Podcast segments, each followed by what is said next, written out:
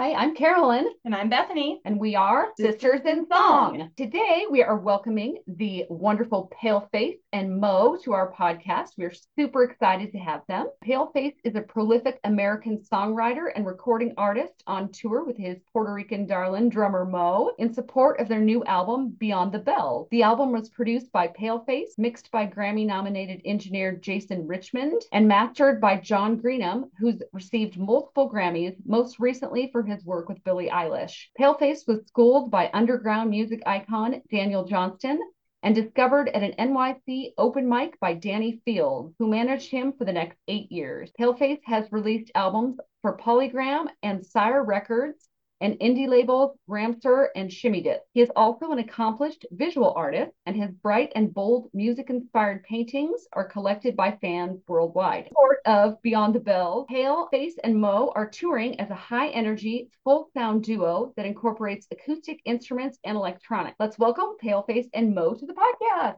Welcome so much you being here. How you doing? We're really excited to have you. We're going to just talk to you about your music, your writing process, and and all things music as I like to say. Can you tell us first, how did you get started in music? We kind of talked about it in the bio, but still, how did you personally get started in music and what got you interested in writing your own songs? I think the beginning for me, because I did not come from a creative family at all. it was MTV and nice. watching MTV. And then I had a girlfriend in high school who was who always told me she was a mistake. So her she had all these older brothers who were 15 years 10 15 years older than her and they had left their records at the house. So there was all these records from the 60s and 70s that nobody wanted except me. I brought that she gave them to me and i discovered all this music that was not on the radio or not talked about you know? It was just like a whole world of music except there was no there were no videos for any of those songs so I would make up videos for the songs in my head. And then that's slowly how I discovered that I was interested in being a creative person. That was like the very root, that was the very beginning of it. What about writing your own stuff? Well, then I gradually, I think I, different things, you know, I heard, because before that it was kind of impossible. You, you never could think that you could do anything like that. And then I heard Daniel Johnston and Daniel's music was so raw. I mean, his he recorded everything on a on a little tape recorder, like a, a schoolroom tape recorder, one of those old things that had the buttons in the front, push it and slide the tape in. That was how he made records. That just made it seem somehow accessible. In your bio, you talked a little bit about, you know, working with other artists. Have you ever written songs for anyone else that they have gone on to record or have you collaborated with anybody else? Well, you know, there was like collaboration with the Avetts when we were doing Four Thieves here and there. I mean, I think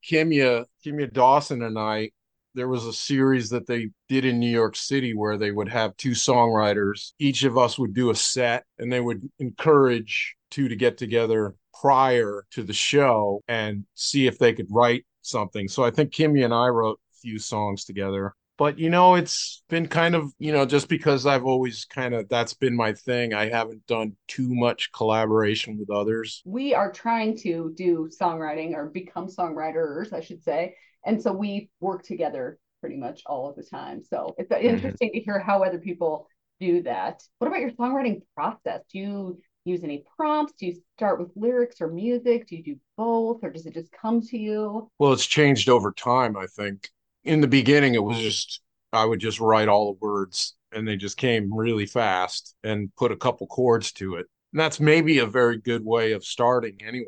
But now it's it's become a lot more sophisticated for me, especially because I'm recording all the music. You know, I'm responsible for, you know, what's the drum beat gonna be? What are the changes? What you know, you're gonna put keyboards, you're gonna put bass on it, you know, there's many different aspects. So I think now I'm sort of doing the music first and maybe I have an idea or a phrase that comes to me while I'm making the music or seeing what it's going to be there's a lot of a lot more tinkering involved and I heard that also I've been listening to Shakey Graves new music a lot and I heard in an interview where he said he's doing that too. You know, it's kind of you know because the early stuff was probably the same for him. He just kind of wrote it, and it was just you know, I mean, I'm just guessing because it was just him on a guitar and he was yeah. banging on a suitcase. But yeah, it's like once you start getting into the music, then it's more tinkering. There's more tinkering involved, and and you're looking for a meaning. I mean, you're always looking for a meaning. Even if there's no meaning, I have a song like Styrofoam Cheeseburger, which really has no meaning at all, but does sort of have the illusion of meaning. I guess I don't.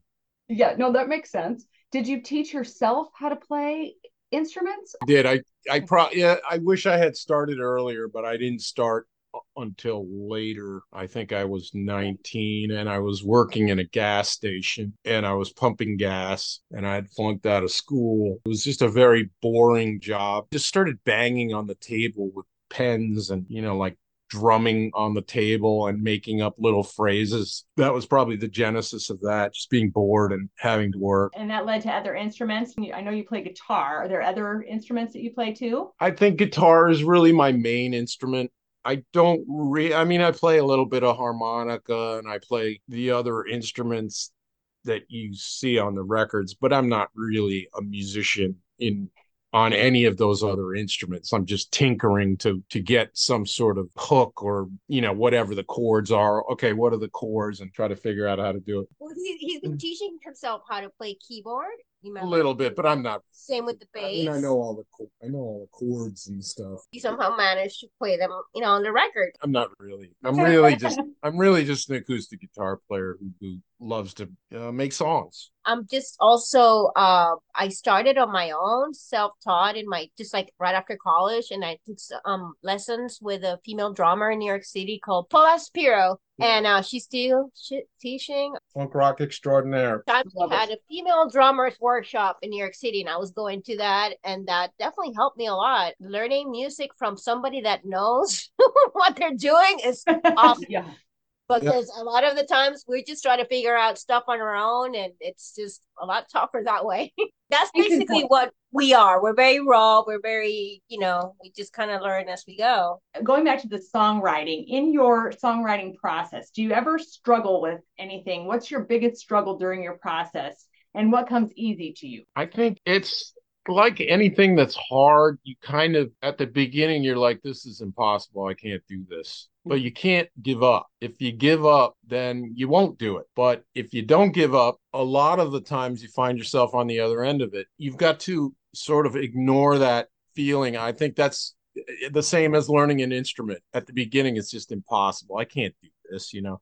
And a lot of people give up. I think songs, especially for me now, songs can be like that because I've written so many as well. I don't want to write I don't want to write the same kind of songs I wrote in the beginning because I've already done that and maybe that's just too easy for me. That that was just self-accompaniment anyway. As an artist you evolve too. So that totally yeah. Makes- you have to because you can't if you don't then you're just if you write a bunch of songs that you think are really good or that other you write an album say you're uh you know like bob dylan who wrote all these great songs. Now what? Can't just copy those songs because if you copy those songs you're just going to end up with versions of those songs that are not as good you've already done those songs. So now you have to find another, you have to find something else. You can't keep going in the same vein because time happens and you're a different person. You're not the same person. You're no matter what. You know, if you're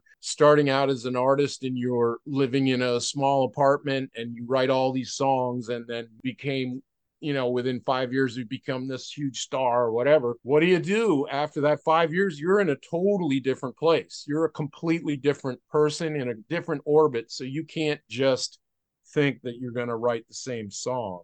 Do you find that it's harder to perform older songs because of that? Or yeah, I, I definitely. I feel that a, I feel that a lot. But then there's always those songs that are very durable. Maybe a good way to write is as without trendiness as you can. And and sound too because sound gets old. The thing about trendy music is sound gets old. So if your composition isn't good it's going to fall apart.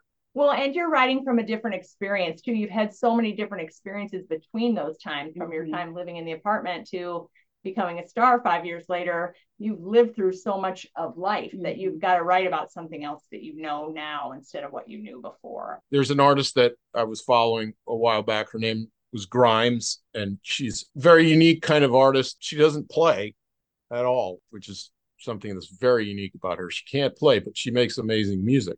I remember when I was following a lot of what she was doing, she was doing interviews and sort of complaining that she was famous, but not really famous enough to afford security. This was a problem for her.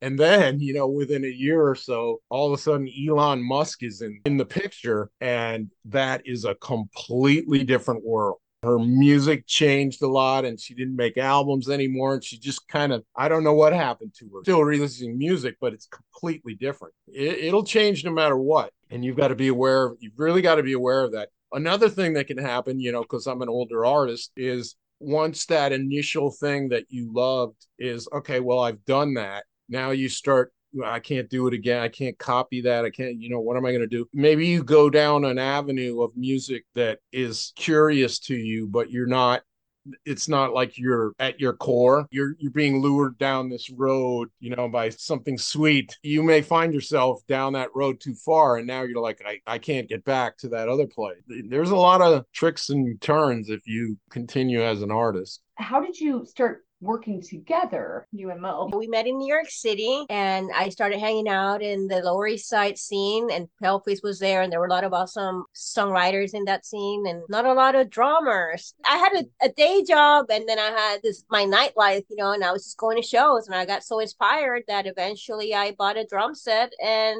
I had so many friends now that were all songwriters and and they would invite me to their shows and then they're like, "Hey, Mo's a drummer now, so let's go jam at her apartment after hours and then we just go hang out and that's how i started playing music because as a kid i loved playing music but it's like it's nothing that was in my family it was not in mm-hmm. went to architecture school and just focused on you know getting a job and it was a time that i was looking for a creative outlet and I wasn't sure what to do. But then I found this music scene and then I just rolled with it. And eventually I got together with PF. He was part of that scene and Regina Spektor and Nicole Atkins. And there was a band called the Moldy Peaches with Kimya Dawson. And I was just inspired. I'm like, these people are having fun. Langhorne Slim. Langhorne Slim was in the scene. Then eventually I started playing with PF and Paleface and I eventually moved to the South and decided to tour full time. So we left New York and that's when we just started touring and we've been just doing it since then. I had a rock band, but I had a side project, lighter music, more singer songwriter kind of music. We could rehearse at her apartment. She had the drum set set up there. So yeah, let's rehearse. And there was another guy who played who played with us. He played dobro and stuff. So yeah, that's really where we started playing together. Much credit to PF because I was just starting to learn drums. I was too accepted in the band. It was a totally different thing. And it was at that point that I was like, I'm gonna get take some classes. And I found I found Paula and I took some classes. I was going mm-hmm. there until we left and we moved to mm-hmm. North Carolina. That's when I stopped taking my lessons. But yeah, that's how I got started. And eventually this is what we do. This is all I do play shows, book shows, and speaking of that, tell us about your current album and your tour. Well, because we're kind of independent, the, the tour just it just goes and goes and goes. There's not you know, it's not like a tour, you know. We if you get to, you know, I don't even know what the music business is anymore, and a lot of people don't because what has happened. But traditionally, what would happen was you would make a record, and the record company would have a re- release date, and they would book a tour, and you would go and do 30 shows in 33 days or something, and come home and want to die because you were so tired, you know. But that was the traditional method, and then you know, the more successful the album would be you know maybe the more shows would be added and you keep going and going. And there's the famous story of you know the two year metallica tour yeah. where they ended up not being able they would have to have a meeting to have a meeting about changing a light bulb in the rehearsal studio you know because it'll make you crazy. And you look at james brown and the, if you if you're on the road just forever like that you can really it's a lot but we you know we kind of were back and forth back and forth so. Yeah i was going to say about the album is is um your second self-produced album.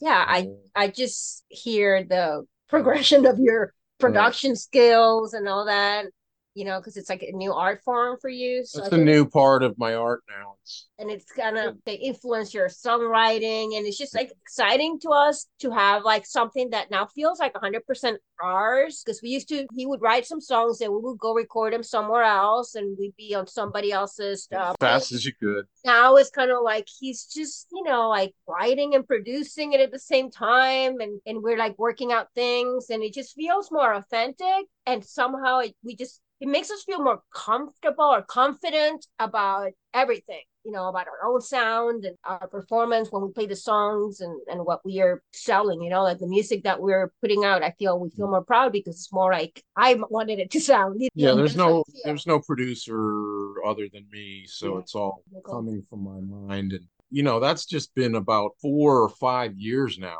so that's like a whole new thing. Two records in five years, yeah, I guess, and great. working on another one. We got a single coming out maybe within the next month and a half. It's being mastered right now by John, who you mentioned in the intro, and Jason. That's sort of my team right now. Jason and John. They they do like really great professional work to make to bring out all the colors and music. Right now, to me, if you want to think about songwriting, it seems to me that there's a bunch of young kids doing country music now that are just killing beautiful music, just really, really raw and really so much truth in that music. You know, it's that just feels fresh to me. You know, if from Zach Bryan to yep.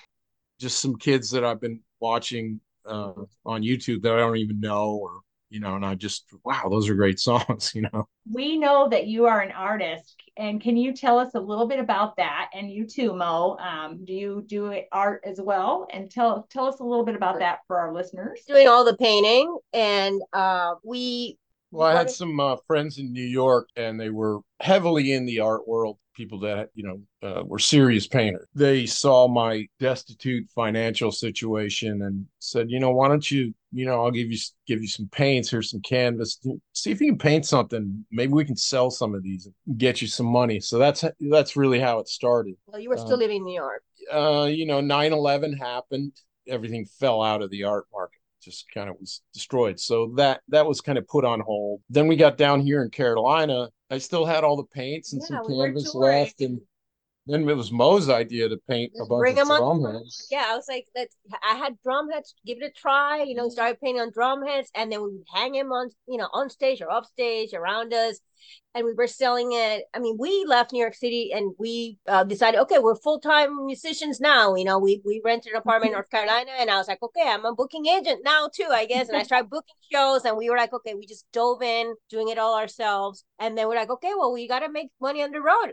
What can we do? We have art. He can paint, so that's how it started. You can't sell CDs anymore. Sell CDs. It's not really a thing. You can sell a few, and most yeah. of the people that buy them buy them just to help you out. You know, because they're more aware of what the situation is. But it's not like who has a CD player. I know I went to a friend. I was in uh, uh, Dayton, Ohio. We were there, and I had a day off. We had a friend who's a genius uh, hairstylist, and she agreed to cut my hair. She had some time. So I went and I was like, well, should I bring her? I brought her a CD to her and she was just like, I kind of looked up and she was like, yeah. I have a CD player. And I was like, you know, it's kind of, that's where it's at. So what do you sell? You got to make money. You got to sell. You can sell t-shirts and stuff like that. And that's totally fine. And we do that. Then you run out of those and those are, right. you know, 20 bucks a pop here, 20, you know, the, the original art if we sell two or three of those a night, that's amazing. We were selling them for uh, on the website also. We're uh, on the uh, website. Got a request about an hour ago for somebody to.